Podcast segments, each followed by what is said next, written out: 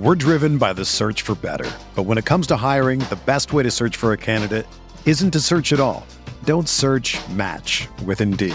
Indeed is your matching and hiring platform with over 350 million global monthly visitors, according to Indeed data, and a matching engine that helps you find quality candidates fast. Ditch the busy work. Use Indeed for scheduling, screening, and messaging so you can connect with candidates faster. Leveraging over 140 million qualifications and preferences every day, Indeed's matching engine is constantly learning from your preferences, so the more you use Indeed, the better it gets.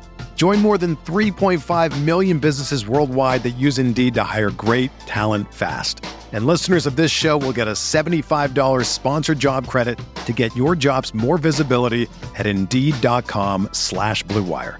Just go to Indeed.com slash BlueWire right now and support our show by saying that you heard about Indeed on this podcast. That's Indeed.com slash BlueWire. Terms and conditions apply. Need to hire? You need Indeed. Blue Wire. NBA Most Valuable Player, Giannis Antetokounmpo. Giannis trailing the lob. Ooh. Giannis Antetokounmpo. Two second.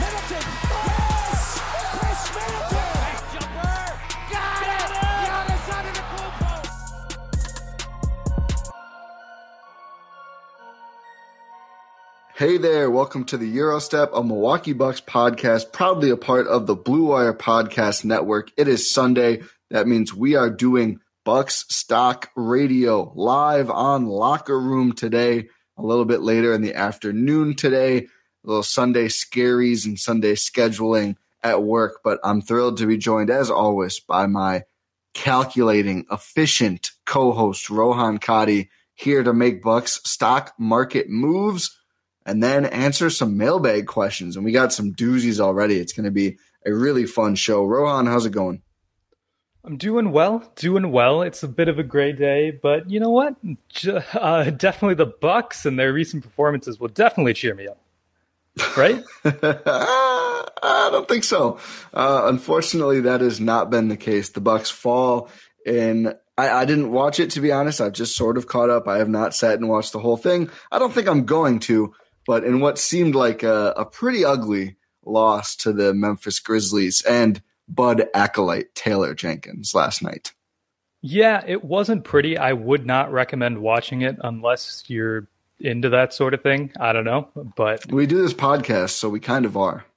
yeah, no, I'm just. Uh, I, I guess so, but we can get the you can get the general vibes. I think you I think you have a pretty good idea of what sort of went wrong here, without having watched the entire game. Yeah, I, I, I think so too. So let's make our stock moves. And then I think a lot of the mailbag questions we've got. And if you're in the chat right now in Locker Room, welcome. Thank you for hanging out. Throw some questions into the chat here. We'll get to as many as we possibly can. But our stock moves first. Buck stock market. We track this after every game at Eurostep Podcast on Twitter. Our portfolio is currently very close, only because Rohan is still has the dead weight of Mike Budenholzer stock, uh, just holding back the rest of his portfolio. Rohan, your total stock value right now three hundred and three bucks, so to speak. Mine two ninety nine. So you certainly have much more value overall. It's again the negative 20 from holding four shares of Bud just is such a, a huge thing to overcome. And it's, it's fitting, right? You have to overcome it. The Bucks have to overcome it. It's like, eh, you know, it, it just feels, it's something we're used to. It really is. Uh, I was thinking actually back on this when I was, uh, you know, uh, doing the stocks for yesterday's game against the Grizzlies. I was like, I really, I really had some hope that these uh, investments would sort of pay off a bit, and I was just reminiscing. Like, I was so naive. I was very naive, and now we're here.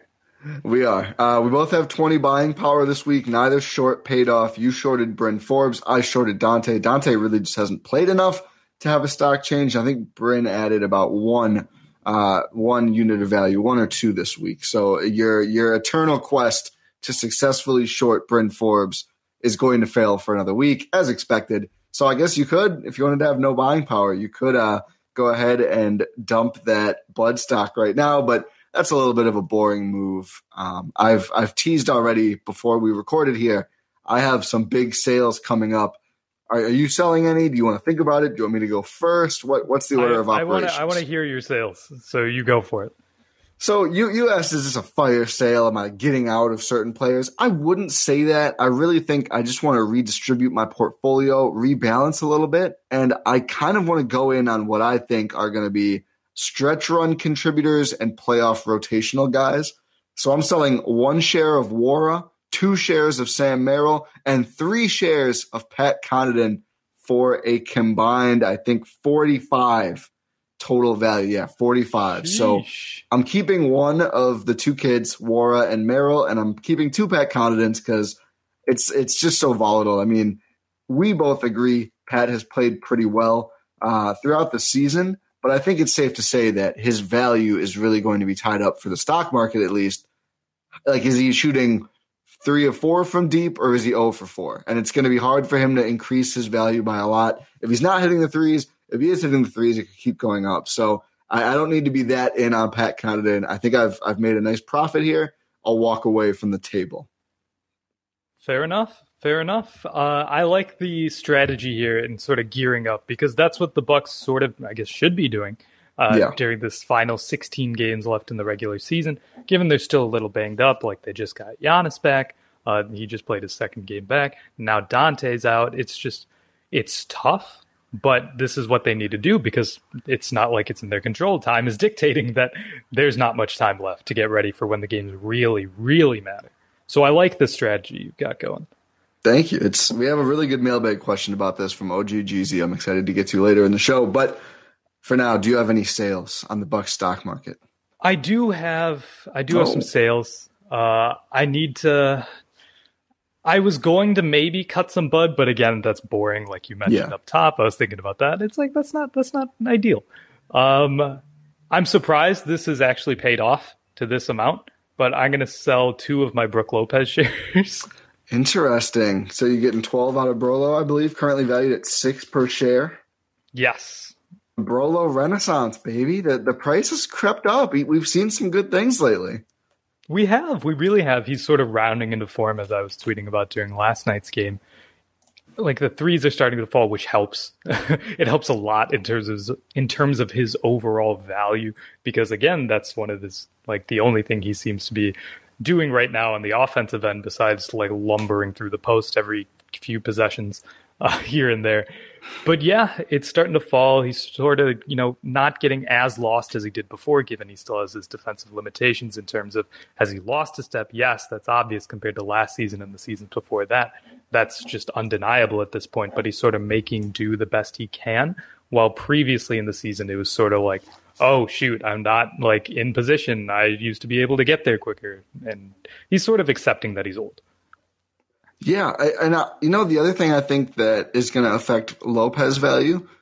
I feel like our expectations have been reset, and it took a lot of the season. But I think we were probably the last time we saw him play was the Miami series where he was excellent, and the last full season he was a legitimate all defense caliber guy, and he's not anymore. And I just think it feels less jarring now when I see him not be that guy because we're just kind of used to it, right? So now when he does contribute positively on offense, like you mentioned, hitting threes, he's his mid range and turnarounds and all the silly shots I wish he would never take have been going in at a higher rate lately. He is still a skilled offensive player.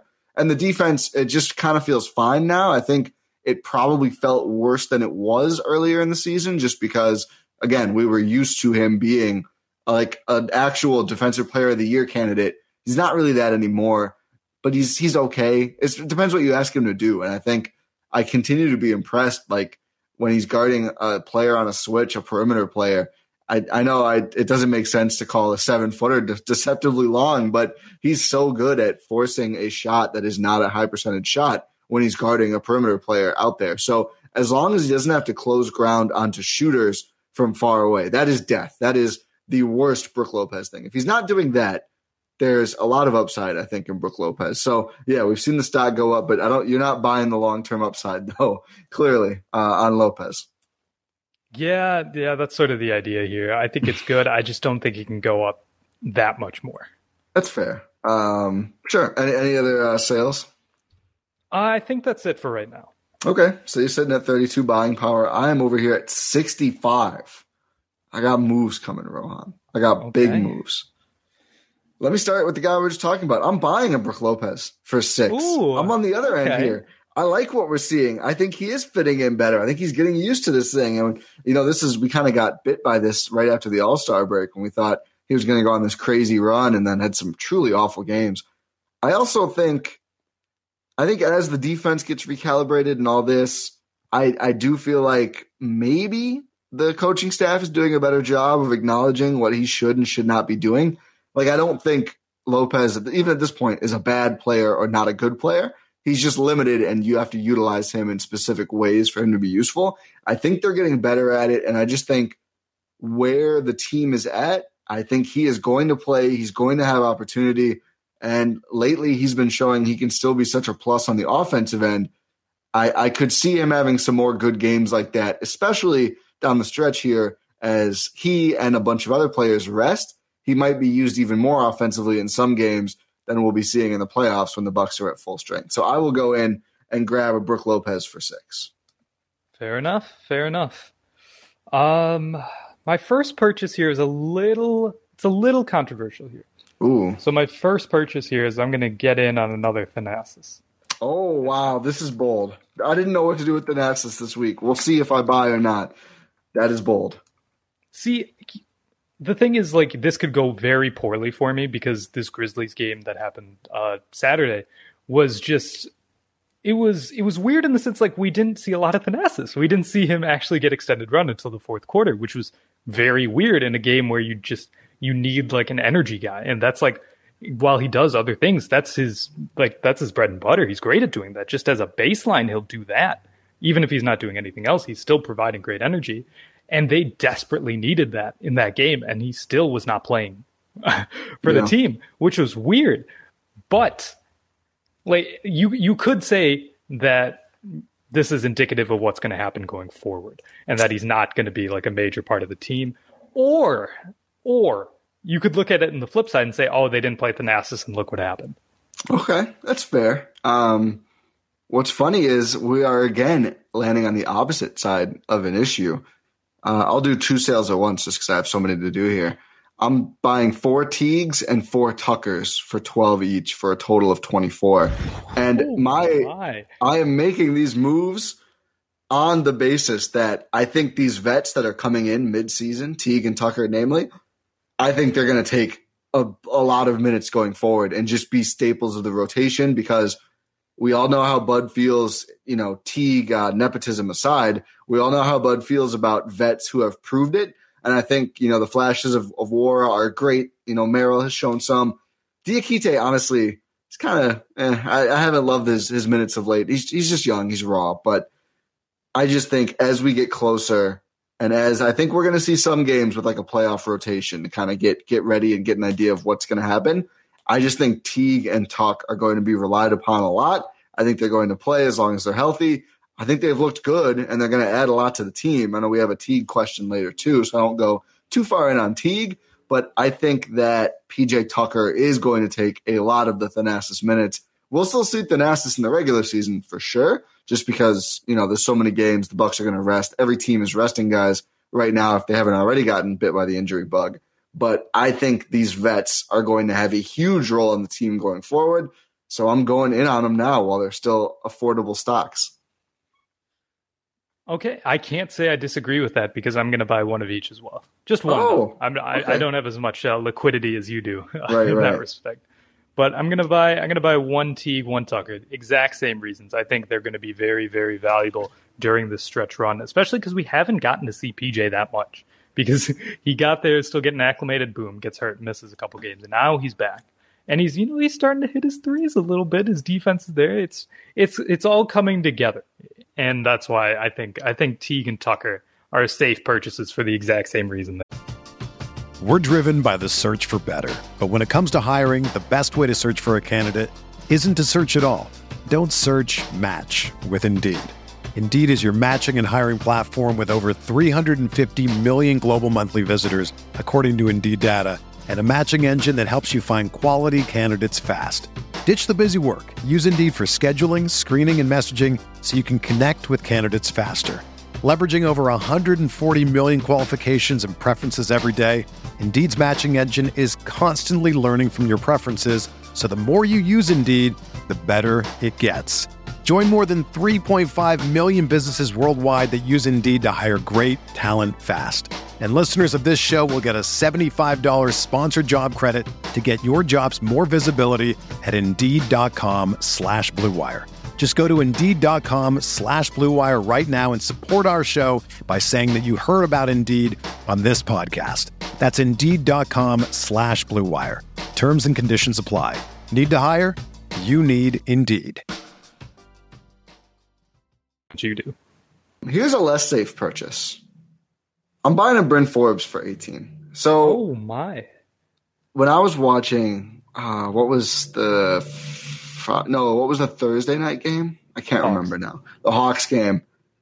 Bryn Forbes, I thought played better on defense than he did on offense, and I'm not worried about the offense. Like his threes just weren't really falling, and that's going to happen from time to time. But I do think like that's the big divide on Bryn Forbes. And I know the the on off numbers. I think he's still worse on the team by a huge margin. I just don't care anymore about the on off numbers. Sorry, it's it's a great stat. I don't care about it.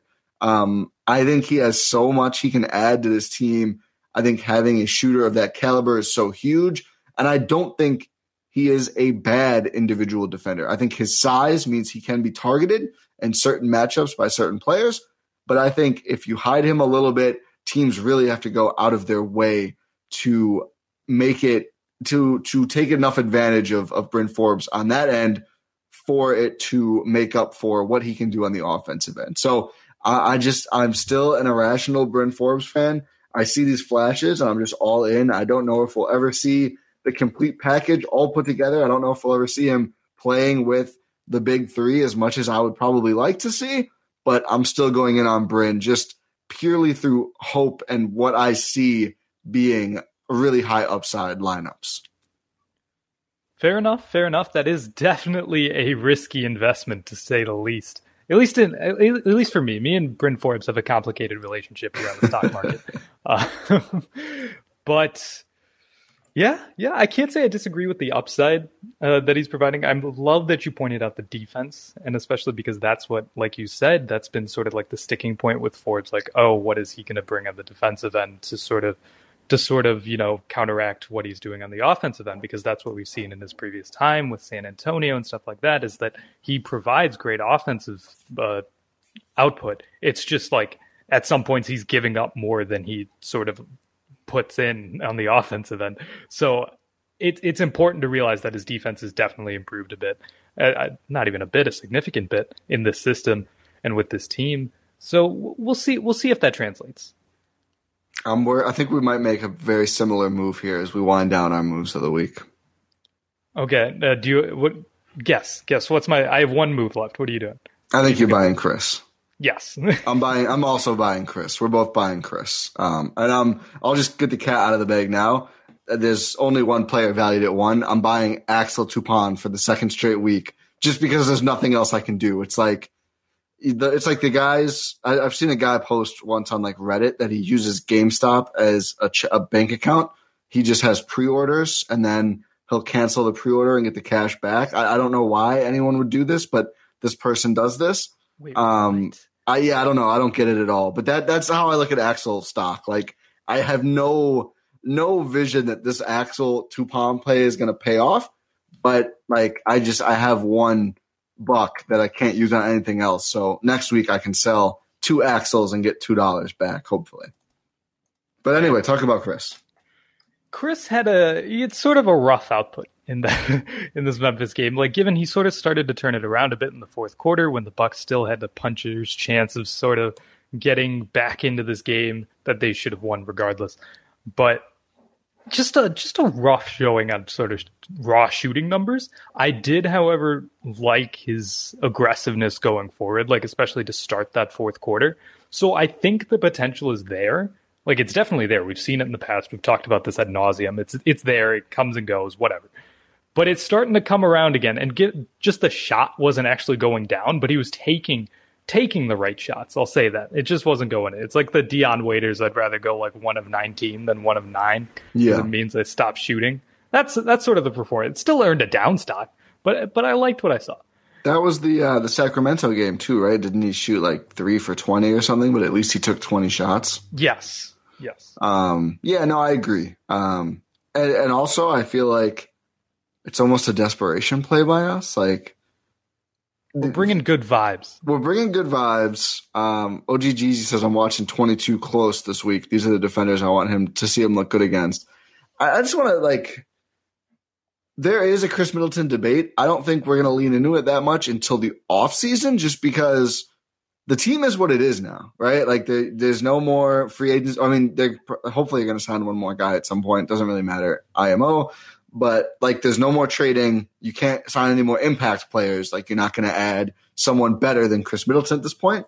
So you kind of, I mean, you can accurately, you know, describe and break down his play. I'm not saying you can't criticize the guy, but I'm not going to debate like who could they have, who should they have gotten, should they have traded him, should they have not. That just feels like an offseason thing to me. So for now, as someone who is invested in this team, both literally in the Buck stock market, well, not literally, but kind of, um, not real money, please. We're not financial inv- and financial advisors, but uh, you know, as someone who likes the Bucks, I want to see the Bucks do well, and that's going to mean Khris doing well. So like, let me just buy in now. The stock price is low, and obviously, like, I am not one of the people who doesn't want Khris to succeed just because I'm worried about a lot of the things we've seen. I still want him to succeed. I just think like our thing on the pod is we always just, no matter how we feel, we're going to call it like we see it. Khris has been dubious, but we want him to do quite well. Exactly. Exactly. This is this we share this mindset. But yeah, it's it's rough right now, but I think it's on the I think it's on the up. I, I believe. I believe. I have some hope. This Phoenix game is going to be really important. Uh Yeah. coming up tomorrow here on Monday. Uh you know it's going to be hilarious? Uh not hilarious, it's just going to be a headache when Torrey Craig is out there defending Khris Middleton. If Torrey Craig scores more points than Khris Middleton in that game, I don't even know, man. Yeah, don't say anything because it might come true. I, I, I'm tired of people blaming me for stuff the Bucks do because of my tweets. My tweets should not carry that much weight. That's a Bucks problem. That's not a me problem. I just want to put that out there. Fair, fair enough. Fair Anyway, I just it happens too often. I'm like, oh, this this is going well. They're defending this guy well, and then 12 straight points, uh, and people come with me with the pitch pitchforks. It's like, hey, don't come at me with the pitchforks. It's probably Bud's fault. Everything seems to be. Speaking of, I'm shorting Bud stock uh, this week, which you know at negative five, it seems like how much how much farther could it drop? But the Phoenix Suns are very good and feel seemingly always a tough matchup for the Bucks. I could see that game getting ugly. I could see a couple games this week getting ugly, and I do think you know we we definitely hold players accountable as well, but we also hold Bud accountable. I could see this being a rough week for my guy, not really Mike Budenholzer. Yeah, yeah. I just I I agree with that sentiment. I just don't think it can get worse in that regard. Famous last uh, words. See, here's the thing. Yeah, you're right. I'm not even going to try. I'm not going to try because it can always get worse. Uh, I'm gonna I'm gonna short I'm gonna short Bobby Portis, and that leads into a question that Oh. we sort of had in the chat here. But I don't know. I think it's it's sort of coming and go. We're reaching we're reaching a tipping point with Bobby Portis, in my opinion, because Okay. it's I maybe that's a little dramatic, but I feel like he's sort of still finding a place in this newly revamped team, especially with PJ back. They're sort of trying to figure out, okay, how do we how do we do this realistically? Because they know that they want to play Giannis at center for a bunch of minutes too, or at least some time. And then Brook Lopez is starting to play well as well, so you can't really get a lot of a lot of minutes with Bobby Portis at center. And then you also have like PJ Tucker to play the four. So it's like, are you going to have Bobby Portis play the four and take up PJ Tucker's minutes? I don't know. I don't know, and I think I think it's going to suffer a little bit this week. I'm not again. I'm not hoping for that, but I think it will. He's such an interesting player with, you know, he's so good at some things, namely offense, and then just so not great at other things, namely defense. And you know, we talked about just his his foot speed means at least he can close out on shooters. I, I really think like if they're gonna mess with zone, I think Portis is one of the players who would probably benefit the most because it's like, you know, oh, there's someone open. Like, let me get over to him fast and just not let him take an open shot. I think that's where he's better at. Uh, in the drop, it's just really not good. I think switching, okay, he's not shutting anybody down. I think it's better than the drop. So that if I was ranking Portis defense, it's probably like zone slash switching and then drop. But let's just let's get to Claude's question. Let's move on to the mailbag segment because we're already talking Bobby Portis. We got a couple other questions in the chat. We got some good ones on Twitter. So Claude asked a different Portis question. Does Bobby P's value go up with more minutes played or is diminishing returns? My gut check answer is to say it's probably, I think you probably hit a point of diminishing returns. Yeah, realistically, yeah, because there's only so much he can do in limited minutes. Because in in those limited minutes, I mentioned this last week or last, I can't remember which pod it was. We dropped a lot of pods in the last. We had four pods over seven days at one point. Um, it, it felt like we took a long break because we haven't dropped from Wednesday to today.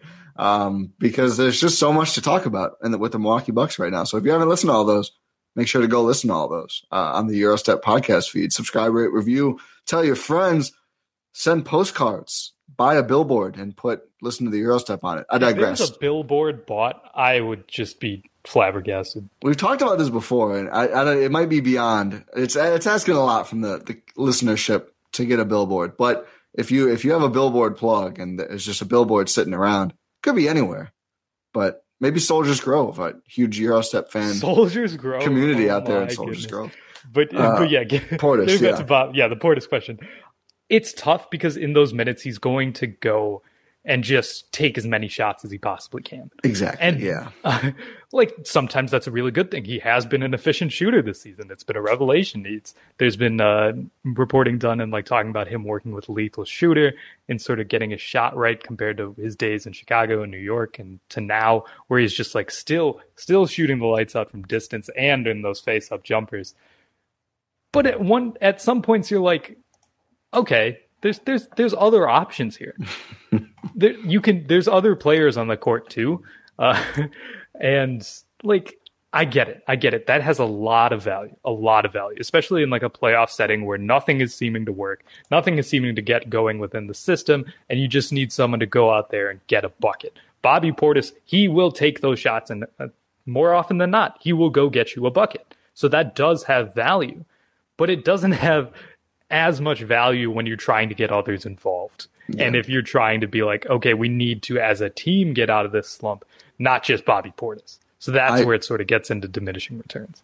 I will say the one way that there wouldn't be diminishing returns, and like this is a little, it gets a little bit more into the theoretical, but the fact that he is now just an elite knockdown, deadly three point shooter means if Portis himself and mostly the team were a little more disciplined in like, you know, not turning every other possession into Bobby Portis facing up and taking a, you know, an 18 foot jumper falling away along the baseline when, you know, Giannis and Drew and Khris are out there.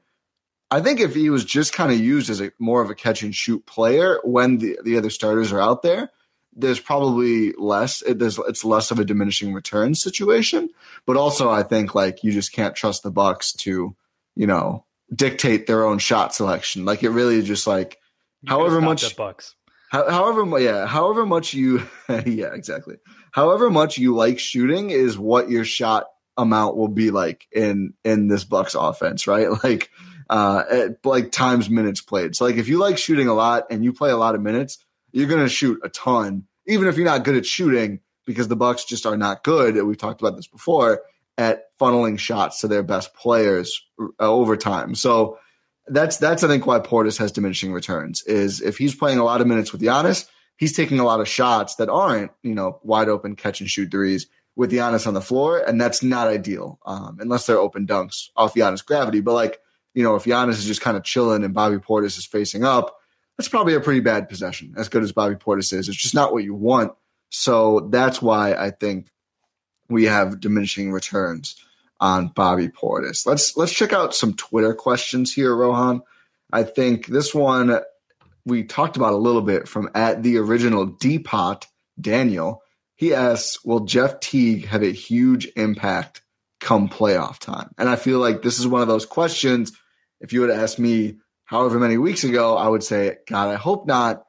Now, I think there's a solid chance he does. A huge impact is saying a lot, but I, I definitely think he's going to be a rotational player all playoffs. For sure. And you can't even, like, we can't even be upset at it at this point. Yeah. Like, I will, I will admit freely that I was dead wrong on Jeff Teague and sort of his abilities to play with for this team and with this team and how much value he could actually have. I was dead wrong. Like he's actually like a solid, a solid contributor. Like man dunked in a game against the Hawks. Like Dunk counter at one. what's what's going on? I think that's more than Eric Bledsoe. Sorry, but Oh man, he can't get through a single pod. I don't think he's dunked this season. It would, yeah, probably not. Um, and you know what's encouraging about Teague though is we uh, what, what do we keep saying about Teague to temper expectations about was the shooting, right? Like he shot 46 point 46.4 percent with Boston, and we kept saying he's not going to shoot nearly 50 percent from three for the rest of the season. You're just not going to get that. He's only shot 33.3 percent from the Bucks, and my biggest ire with him is simply not shooting enough. But the one thing I pointed out that probably would work out, that has worked out, is he's getting more than one assist more per game in like 0.2 less minutes than with Milwaukee than he did with Boston. And he's making way more of his twos, 51.6% from two, which is would be his best finish ever for a, full season from two. Obviously, it's only been nine games. That'll probably come down a little bit, but he's getting to the rim. He's drawing free throws, which has been quite nice. 2.2 free throws per game, which also is more than Boston. Like he's just he's making a difference in a lot of ways that feel more sustainable than that gaudy three point number, which is why a lot of people were excited. And I think my favorite thing, Jeff Teague's stat this year, he averaged 6.9 points per game with Boston and 6.9 points per game with Milwaukee. This guy is Nice. dedicated, dedicated to a nice points per game. Uh, so shouts to Jeff Teague and his commitment to a bit, but really, again, huge feels like it's just saying a lot, but I think it could feel huge now that the Bucks have not just one but two point guards who can organize the offense a little bit, penetrate, which is huge, which is kind of the issue with even a good player in George Hill. Like he wasn't always doing enough. Teague, I think, is a little more active on ball. I think that's going to help the Bucks a lot in the playoffs. For sure, for sure. He's he's not going to be sort of played off the floor in that respect, which is one thing I was really worried about uh, with his uh, with his role for this team initially. Uh, he's just it's not going to happen, and he's going to be sort of it's it's like a mini George Hill role. I would say he's going to have that George Hill role. Yeah, absolutely. So uh, I guess you could say he might have a huge a huge impact for his role come playoff time. I don't think he's going to end up yeah.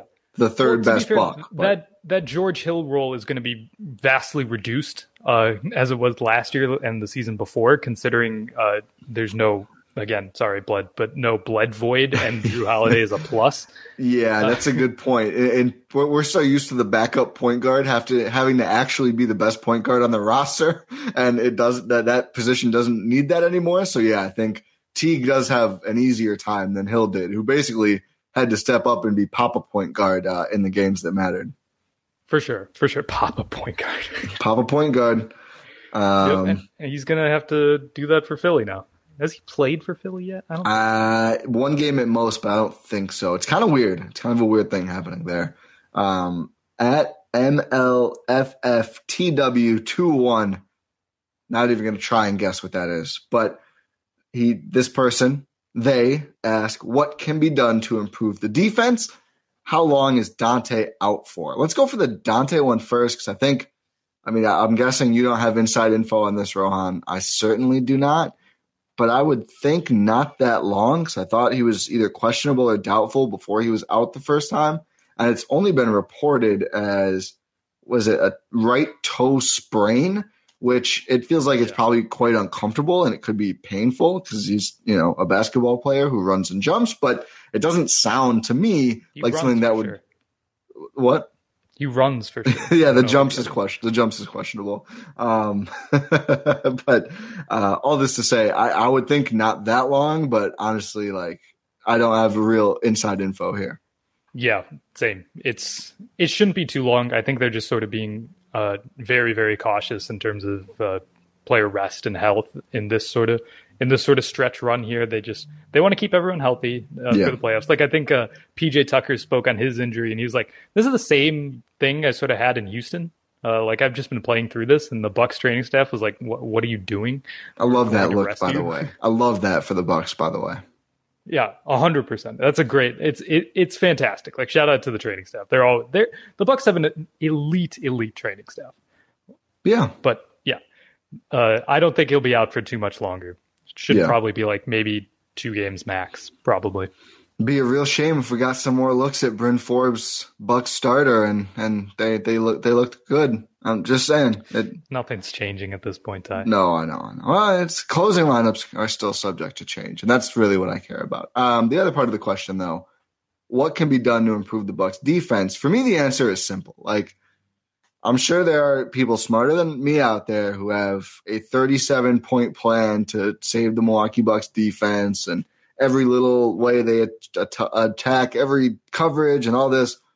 I mean, sure, probably yes, but I'm not going to act like I'm, uh, you know, an NBA coach and go that in in de- detail. I just have one thing: cover shooters better. Like that's what it comes down to for me. That's every time I feel like they just not just lose, but get their asses handed to them. It's because they let someone like Grayson Allen shoot a billion open threes. And listen, in this season, especially this season, like the bubble, some of these shooters are just going to hit everything, and there's only so much you can do about that.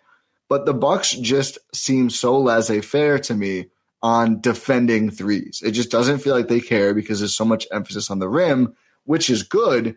But one of the shots is worth more points, which means if you're really bad about giving them up, it can be truly devastating, as we've seen time after time after time after time over the last X amount of seasons. I can't even just say three seasons because we saw plenty of Bucks threes in the Jason Kidd era as well. So I just think like they just need to defend threes. Like it, I every it feels like every time they go on a big run, either they get kind of lucky and guys miss threes, which just has not been happening that much this season, or you see them run shooters off the line, and even if then they get beat for a layup every now and again, a it doesn't happen that much because they have like Brook Lopez or Giannis or other great defensive players like Jrue Holiday hanging around to make up for some of those mistakes, or B they just you know they they get stops, they don't give up a ton of threes, and suddenly their offense is more than enough to to build out leads. So for me, it's that simple. Defend the three. Don't give up all these open threes. I think if they do that, they can hang in there and beat pretty much anybody. You know, we'll see about like Brooklyn and all that. We have a great question from Snell season I want to get to next. But what is your thought on on fixing the Bucks defense, Rohan? Yeah, realistically, stay home on shooters. Like that's it's a very simple concept, yet something that this team has struggled with for the past like five years. Yeah. but I like like you mentioned, I get it. Like you when other teams are just keep on pressuring the rim, you kind of have to adjust to that. You have to sort of it ebbs and flows in terms of the actual like uh defense out there. They're sort of keep on pressuring uh, the defense towards the rim, anchoring them towards the rim, and that opens up way more shooters. And that's just it's sort of what happens. It's like a pick your poison sort of thing. I think you can realistically do both. You're not going to be able to take everything away. Like we've seen the Bucks try to take away everything. God, we're bringing up a lot of old demons in this episode, but You gotta love Yeah, it, baby. ah, just- Trauma it's season. uh, it's not as bad as bench the Bucks. Um, oh man. uh, yeah, we can't we can't escape that ever. Never again But- until they win a championship. I'll say that. That yes, yes, I agree. I agree wholeheartedly with that. Um, but yeah, it's you, you can't take away everything, but you can do your best to take away the most efficient shots in terms of like threes and you know shots at the rim. Like that's something you can do. That's something they've tried to do and they've been trying to do. Given they will mix up their defensive scheme, we saw their their big adjustment in the Memphis game was just going to a two three zone, and like they stuck with it. Props to them. Like at least they're trying things, but they're still still not doing it as effectively as they should be. And it just starts with staying home on shooters. Yeah, and I mean we've seen so many like bad doubles and bad help defense where like a buck will just inexplicably leave a good shooter in the corner Drew one Holiday pass away. night. Yeah, it's yeah. He was helping Brook Lopez. I I forget who it was. I think Jonas caught the ball uh, at like the left baseline and was sort of going on Brook Lopez, and then uh, Jrue Holiday just came and flashed help, and then he just threw it to the shooter and he knocked down a three. I can't remember who it was, but it was just like it was as simple as that. It's it's literally the Kawhi thing all over again, where they just get so rattled, and it doesn't make sense because the whole point of the Bucks system on both ends, like offensively and defensively, their ethos is like mid-range shots not good, rim and three good, and yet they will sell out so hard to stop players from taking contested mid-range shots and then leave three-point shooters wide open, which goes against everything that they want to do like supposedly like their core values are you know those are the bad shots here are the squares on the court you know under the rim or threes or you know if you're Khris Middleton you get special privileges sometimes like it's just so mind-boggling mind-bogglingly frustrating if that even makes sense that they will like sell out to stop a post up and it's like Jonas Valanciunas rocks, but if he's going to beat Brook Lopez, he's going to beat Brook Lopez. Make him do it. It's you have so many good defenders let them defend instead of like having over helping and you know dropping and letting good shooters just be wide open whenever they want. Like let the defenders defend. What is the point of these great defenders if they're not going to be defending their man? It, it, it's very frustrating but i think yeah i think we and probably most people who have been watching the bucks for the Giannis era are probably in agreement uh, on how the defense could be better. For sure for sure um, let's go to Snell season. Got a question I'd like to hear your takes on, and we'll, I think we have two more good questions lined up after this. Realistic playoff expectations slash predictions. Also, of course, thoughts on Tony Snell. Would love Tony Snell back on this team. Uh, we were hoping beyond hope somehow he'd get bought out. He was too busy being the best wing on the Atlanta Hawks. So, shouts to Tony Snell. Wish he was still a buck. Unfortunately, yes, not. Uh, he could have big revenge game chance if the Bucks draw Atlanta in the first round. I couldn't even be mad at it. No, I couldn't either. Uh, you got to root for Tony Snell. Yeah, but for sure, hundred okay. percent. Always, always rooting for Tony Snell. But yeah, the action, like the the basketball question in terms of the Bucks here, realistic playoff expectations slash predictions. I'll go first here. I'm gonna say they. this is tough. Okay, maybe I won't go first. I think they lose to Brooklyn, wherever they play Brooklyn, I think is what happens. I really do still, after all of this, I think they beat all of the teams below the top three, including including them in the top three.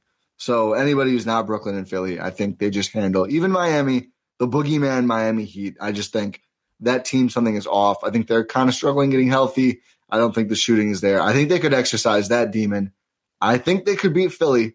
I still do. I, I just I think they'll I think they'd handle Philly and it wouldn't be that much of a problem. I could see that, but I think so. I think they either lose in the second round of the conference finals. I don't think they beat Brooklyn just because you know we touched on this in our, our seeding scenarios pods. I just think you have to be so well optimized to beat that Nets team if healthy. I mean, that's the one thing with the Brooklyn. That's right? the one thing I was going to bring up because yeah. I do not think they're going to be at full strength. They've they've never been. They literally never have been. And like Kevin Durant just left the game today with a calf contusion. It's tough, uh, which is terrible to see. Which, uh, yes, obviously, like that sucks. I would much yeah. rather see the Bucks play the Nets at full strength. Obviously, it's great for basketball. Never wish injuries upon anyone. Yes, thank you for saying that. I'm glad I yeah, can say yeah, that. I do not think the Brooklyn Nets will be at full strength, and I do not think that the Bucks will lose to them. Do you think the Bucks will beat the Brooklyn Nets and then lose in the finals? See, I feel like if they beat Brooklyn, if Brooklyn is moderately healthy, I could see them beating whoever comes out of the West. I, I, I don't know. Maybe I'm just like this is just the Bucks fan in me. I just do not expect them to do what they probably can do. So I think they're going to make it to the finals and we're going to be overjoyed. And I'd still take that as a season result. Like that's incredible. But I'd still think they'd lose in the finals, even if they were well equipped to beat whoever comes out of the West. I think even if Brooklyn is a little, and I mean, I guess we should. I don't want to say cover it because I don't think we have to go into detail. But Lamarcus Aldridge retired, so Brooklyn is for sure not going to be at full strength if you count him because uh, some heart issues, which is very scary. Yeah, heart arrhythmias, yes, very very scary. Cardiac arrhythmias are no joke. Shout out to Lamarcus Aldridge, great career. Wishing yeah. you all the best.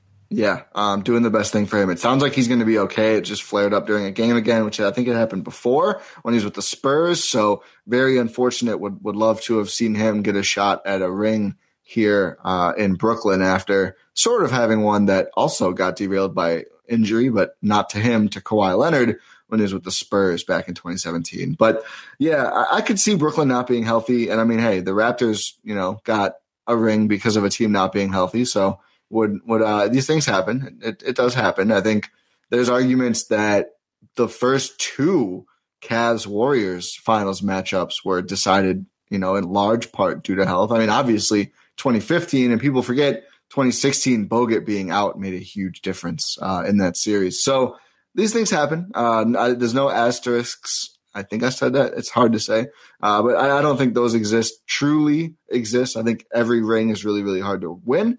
So I, you Shout you take Mickey it, Mouse ring. except for the Mickey Mouse ring.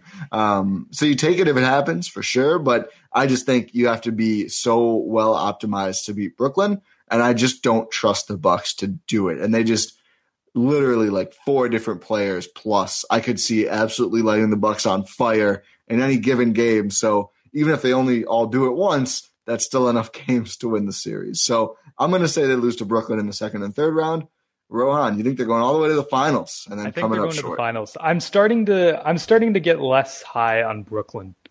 Uh, as Interesting. A, as a as a threat to the Bucks. I know I was super super high on that, and I'm still high on that. I still think they're the favorites by far. It's not even close. I think the Bucks are well optimized to beat them. They just Brooklyn's defense just is a glaring hole. It's a glaring hole, and they the thing is like, oh, how are you going to stop them on offense? Well, okay, sure, but the Bucks can also do like the similar sort of offensive outputs. Like they're again one of the top-rated offenses in the league, and this time it's actually well suited for playoff basketball. And so if they're both sort of putting out insane offensive outputs, and one team can play defense and one cannot, you got to pick the team that can play defense at least a bit. That's all well and good until it's like the third quarter of a close game, and Pat Connaughton defends Kevin Durant for eight minutes, and those eight minutes cost the Bucks the series. Okay, sure, but KD's going to do what KD does anyway. Yeah, I mean, sure, I guess, but and that's part of their insane offensive output.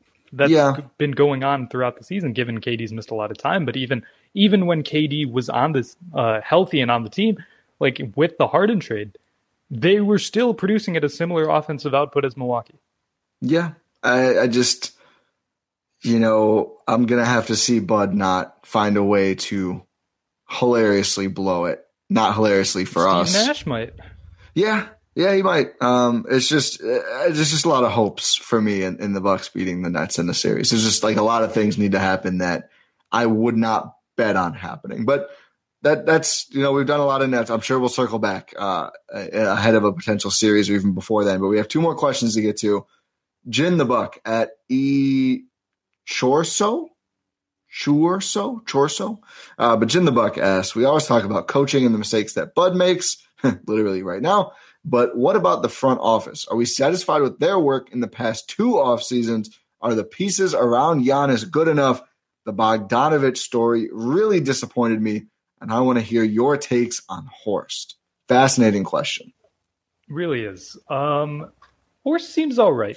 This Yeah. front office seems competent. Like they keep their guys, they sign their guys. Like obviously they got Jrue, they made the Jrue trade, they re-signed Jrue. Obviously the big Kahuna, they re-signed Giannis. Like given that's completely in Giannis's hands, but like you got to make the argument for it. Uh, I don't know. I feel like they've done a better job than most small market teams in sort of putting good talent around it, like a super duper star, and that's why you know Giannis is the guy who stays in that regard and is actually on a contender rather than you know teams that do not really figure it out that much and then the star ends up leaving. Like that hasn't happened in Milwaukee, and a large part of that is due to the front office. They do have their mistakes.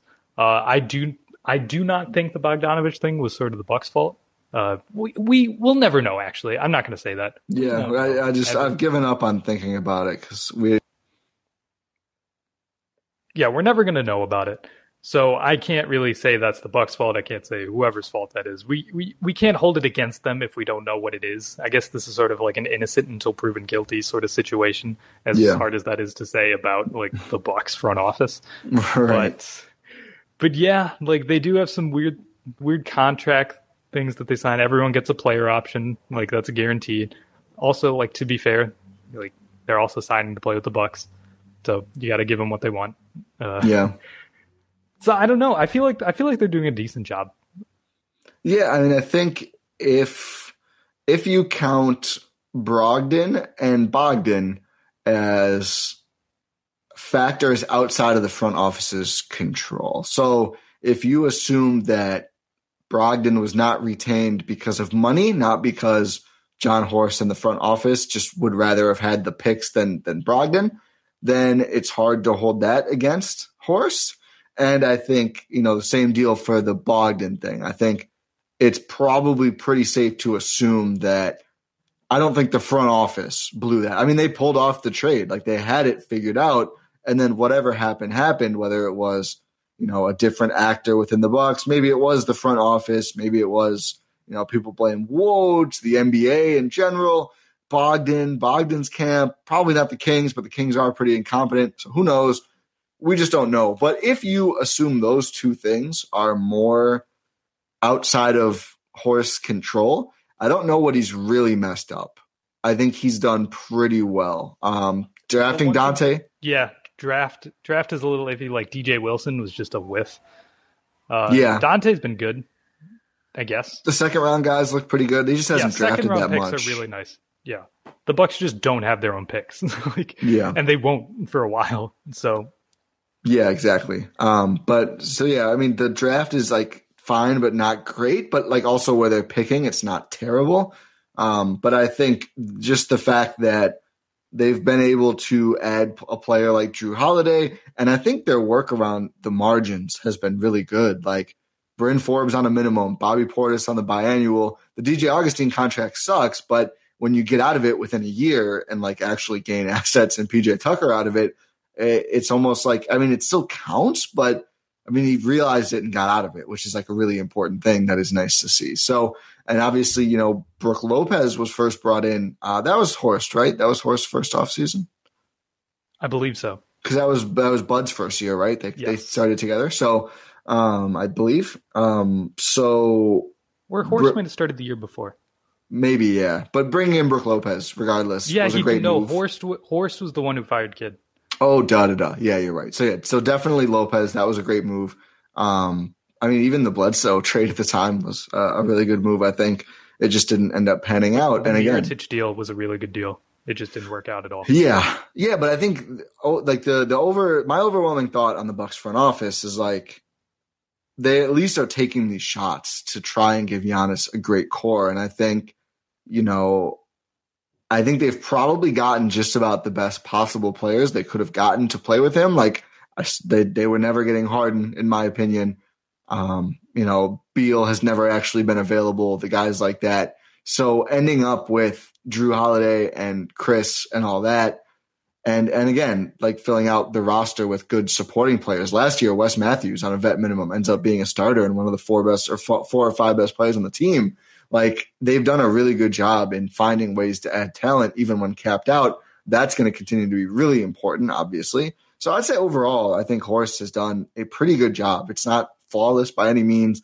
The Pat C thing, whatever. I just I'm not that fired up about it. But I think overall, like the talent is here. They are in uh, in the contention picture, which is not always easy to do in Milwaukee, Wisconsin. And I think, you know, the proof is in the pudding, so to speak. And like the wins keep coming and, and Giannis and Jrue are, and Khris are all locked up long term. Yeah, like they didn't turn into San Antonio, Indiana, New Orleans. Like there's plenty of avenues for them to go wrong, like Orlando back in the day, and I guess now too. Uh, but Or even like, even teams like Portland who have just, you know, they've never, yeah, they have a they- star, but they just stay in mediocrity. Sorry, they ended up they ended up drafting Damon CJ and then like have really never been able to add a true impact. I mean, Nurkic has looked like that at times, but it's also been a while since he's looked like that. And they haven't like, you know, Robert Covington is a fine player, but it's not a Jrue Holiday level ad. Like, and I do think like we could see, you know, the third best player on this team potentially change if there's another questionable playoff run. That's a whole different story. But like, I think Horst will do whatever if he thinks it gives them a better shot to win with Giannis. Whereas some of these teams, it feels like they're just kind of comfortable being like you know, if 40 things break right, we could win a title. Whereas I think the Bucks are a little more aggressive. Yeah, for sure, for sure. I'm just looking through some of these drafts. Uh, like the the 2018 the Donte draft is a little tough because after Donte was Lonnie Walker, Kevin Huerter. Like I think I think Donte could be better than Kevin Huerter. Um, yeah, Landry Shamet, uh, and I guess before him, like I guess there are some players that didn't really pan out, like Jerome Robinson, Troy Brown Jr. is good, Zhaire Smith's all, eh. yeah, uh, Mo Bamba and whatever happened to him. Uh, Kevin Knox is not great. Like Yeah. getting Donte at that is is good. And even in the second round, like you get a guy like Sam Merrill with the last pick, you get uh, Jordan Nwora with the 45th pick. When a lot of these other players in between will not Yeah. be that good, probably. So yeah. I don't know. And I, I guess we should mention the I don't want other. to give too much credit. Like, I guess I should give credit. Like, credit where credit is due. They've done a great job. Like, could they? Could there be some things on the margin? Sure. Should they still get Masai? Absolutely. Uh, yeah, but you know, Mas- Masai on top of Horst. How about that? exactly. And I, I will say one thing we haven't mentioned is like losing out on Christian Wood and kind of passing up on Sterling Brown, who's looked like a good player otherwise. Frank Mason not being in the building, Dragan Bender not being in the building. They're not really good at retaining and developing talent, um, which is definitely an issue. It's again, it's so far it's been compensated by the fact of you know they've managed to continue to find vets who can just play right now, and it's kind of it's difficult to develop while contending. It's like almost impossible to do. So I kind of get it, but they they uh, they let talent walk a little bit too often, which is unfortunate. So again, I, I wouldn't say A plus for Horst, but I'd probably say like B to B plus area. which is good. That's better than most teams. yeah, at least at least we don't have Danny Ainge saying you know almost Almost. we almost almost uh, should have said almost on that Tice trade though, Danny. Um, okay, OG Jeezy's question, last one for this session. Thanks everybody for hanging in. My one question is, and I know Bud has tried new things all season, but do you guys also feel like the Bucks' approach to this regular season is kind of similar to the bubble as far as not taking some games seriously? So I think sort of, and I think it's I don't know if it's an active thing they think about or if it's just kind of the Bucks are a little bit of an unserious team at times on the court. Is that I don't know. What do you They think? definitely play like it. They definitely do. And they just don't wake up for some games. We've had this complaint about this franchise from guys like LeBron. Remember that a few years ago? Uh, we're, Oh, I, maybe. Yeah. What did LeBron say? so it was back when like Giannis and Jabari were on the team, and they're like not great, like middle of the pack. And it's just like, yeah. oh, they get up to play like us, the Cavs, but they just don't do that every game. Sort of like something like that. yeah. Like they, Yeah. I, I I I don't disagree. yeah, they take they take games off, like literally for rest and health reasons, but figuratively in terms of like, oh, we should win this game, and then they don't, and because they you need to take every single game seriously. There's not really any bad players in the NBA anymore. Like the talent pool is just so massive, and every team has like a couple players that are capable of going off against you. Like even if you're a bad team, there's still there's still players who are capable of making your life very difficult on the basketball court because that's hmm. just the Bucks are great at finding Yep, them. and that's because they don't take every team seriously. And maybe they, they should. They Yeah. really should. Credit to them though. They get they seem to get up for the the big competition, but sometimes you might underestimate your competition and then you sort of flail out early. I really think a lot of this is it might not be like they literally aren't taking games as serious, although I, I do think that happens from time to time. I think the philosophies on both end of like, you know, how often they leave shooters open on defense and just again, like the let it fly mentality on offense just makes things look unserious because it's so easy for the Bucks to end up in disadvantageous positions, right? Like, you know, there's going to be shots from role players who aren't like wide open way too often when Giannis is on the floor, and on the other end, the Bucks are going to give up threes, and suddenly it's like you can give up such a big run so quickly doing that kind of thing that it just you don't look serious out there, right? Like I just I don't think they optimize their players or put them in a great position to succeed. And I think that just comes from some of those mistakes we see on both ends that just it makes them look ridiculous. Like they can lose Giannis minutes from time to time because Giannis isn't being featured enough on either end. And like Giannis doesn't always, you know, Giannis has had some bad games this year as well. But I mean, there'll be times when he's on the floor and barely touching the basketball because Bobby Portis and then Donte DiVincenzo twice felt like they were open. And it's been two minutes since Giannis has gotten involved on offense and the other team has hit two threes. And suddenly, you know, a game that was close is heading toward a lead for the other team or uh, you know maybe the Bucks were surging and then they give up a lead that quickly. So I just feel like their various mantras of like not running that much scripted offense throughout games and you know if you feel open shoot just leads to some bad decisions that can cost the team that then make them look unserious like when one team is going down and running like pick and rolls and horns and Spain pick and roll and all this other stuff to optimize their shot selection. And on the other end, Donte DiVincenzo is taking like a step back sideways 19 foot two that comes off front iron and leads to a fast break dunk. The Bucks just look unserious. I don't know if it's like, you know, players one through 13 aren't locked in enough. I just think sometimes the way they play just makes them look worse than they are. Yeah, that's a completely fair assessment. Just it there's a lot of factors that sort of play into this like you were mentioning it's it's tough because you need everything to sort of fall into place and that's what makes winning in the NBA so difficult. You can't really have any weak points in terms of your mentality, your system, your play on the court. All of that feeds into each other and sort of makes, you know, who you are as a team. That's why so many teams struggle and not every team wins. Like you need to be laser focused on every single possession, every single facet of the game, every single night. And that's what these Bucks need to do because they're not doing it right now. And then when you don't do that, you get blown out at home by Memphis. That's what happens. It sure is. Is the Phoenix game home or away? Hopefully it's a home game so they don't actually maybe not. It is a home game. It is a home game. If they get blown out twice in a row by these teams, man, it's gonna Well, okay. We're gonna have to have some more conversations. Phoenix is like almost the one seed in the West and Grizzlies are struggling to make the play in. Yeah, but the Bucks are a top three seed in the East. Like I, am saying, blown out. Okay. If they lose, they lose. But if if they get you know blown out, and I guess they didn't get blown out by Memphis, but I think it, it wasn't that compelling of a game from what I understand. And again, like literally without the maybe their best player. Close. That's what, yeah, that's what, that's what I thought. But like Memphis, literally without a guy who you could argue is their best player, especially their best two way player, all season long, and they still can come in and, and soundly beat the somewhat rested Bucks. I mean, I know it was the third and fourth night, but they did.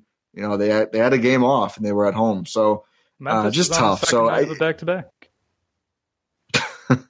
Oh, the Bucks excuses are just not they're not hitting right for me this year. I'm not buying a lot of Bucks excuses this year, but th- that Phoenix game better be competitive at the very least is all I'm saying. Yes, it has to be. And they've lost I think like 5 or 4 in a row at home. Like you can't do that. Oh my goodness. That's great. I did not know that off top. That's a great stat. Yeah, that's brutal. They they need a home win. And that's I guess we'll see. I guess we'll see on this question to wrap up here from Jeezy. Like a serious team in my opinion, comes out and gets a big win here in this situation of like coming off of a loss, all these losses at home in a row, all this. But I do feel like we've seen Bucks losing streaks go longer than ever this season, even when Giannis is healthy. And I know Jrue missed a lot of the, the longest losing streak uh, games, but I just feel like they don't come out with that same energy they used to. And I think part of it is, you know, maybe the guys are getting more rest or whatever, and they're just trying new things. But I do see a little bit of a difference in intensity. I mean, that team two years ago or last year, both I think, was just mad when they lost one in a row. They were like, "We are not losing two in a row." Now they're like, "Oh well, you know, we tried zone for five minutes, so whatever happens, happens." I don't like that. No, and especially because I mentioned this up top. There's only 16 games left. You can only use that excuse yeah. for so long. If you you can't keep yeah. doing that until like the last regular season game and be like, okay, now it's playoff time. Now we're going to do this. Given the first round might be whatever. But it's still the playoffs. You can't do that. It's otherwise you just get uh, the first. the first round will be harder than last year, I think. Uh, maybe. Potentially. Maybe. If you draw like if you draw Miami or Boston, you won't. Those are going to be the four or five. Potent- maybe.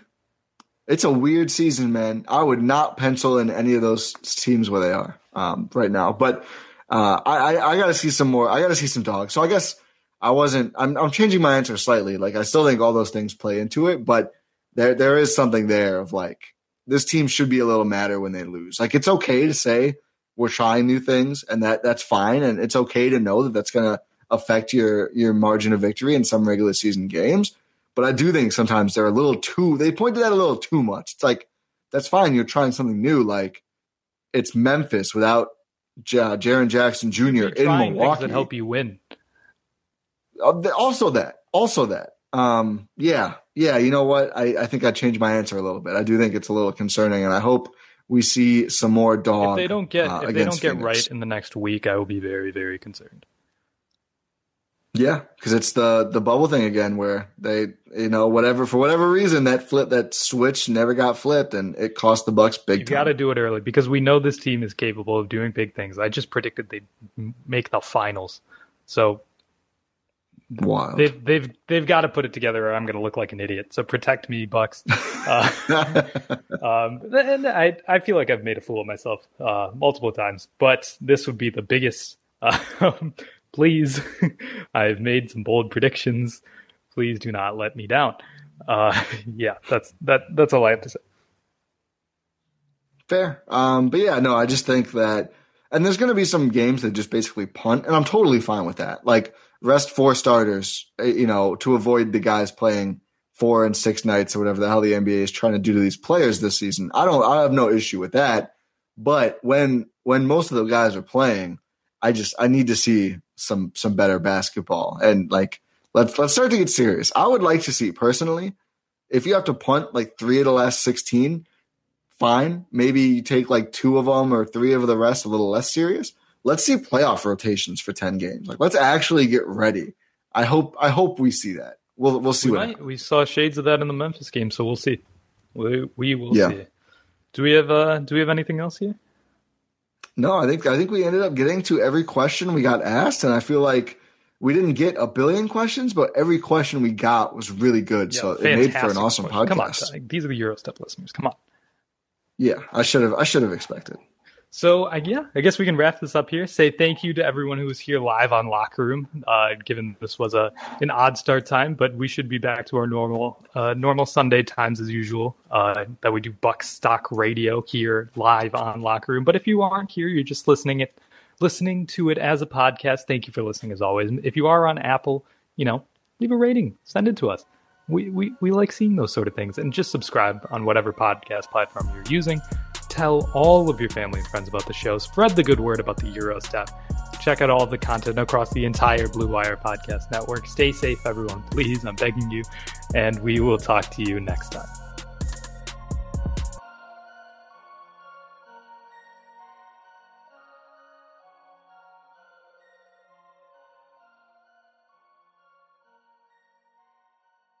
When you make decisions for your company, you always look for the no brainers. And if you have a lot of mailing and shipping to do, stamps.com is the ultimate no brainer. It streamlines your process to make your business more efficient, which makes you less busy. Mail checks, invoices, legal documents, books, and everything you need to keep your business running with stamps.com. Seamlessly connect with every major marketplace and shopping cart if you sell online. Schedule package pickups through the dashboard and automatically see your cheapest and fastest shipping options from different carriers, with rates up to 89% off USPS and UPS rates. And with the Stamps.com mobile app, you can take care of mailing and shipping wherever you are, even on the go.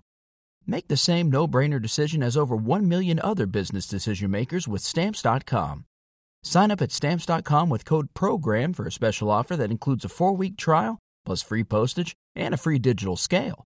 No long term commitments or contracts. That's Stamps.com code PROGRAM.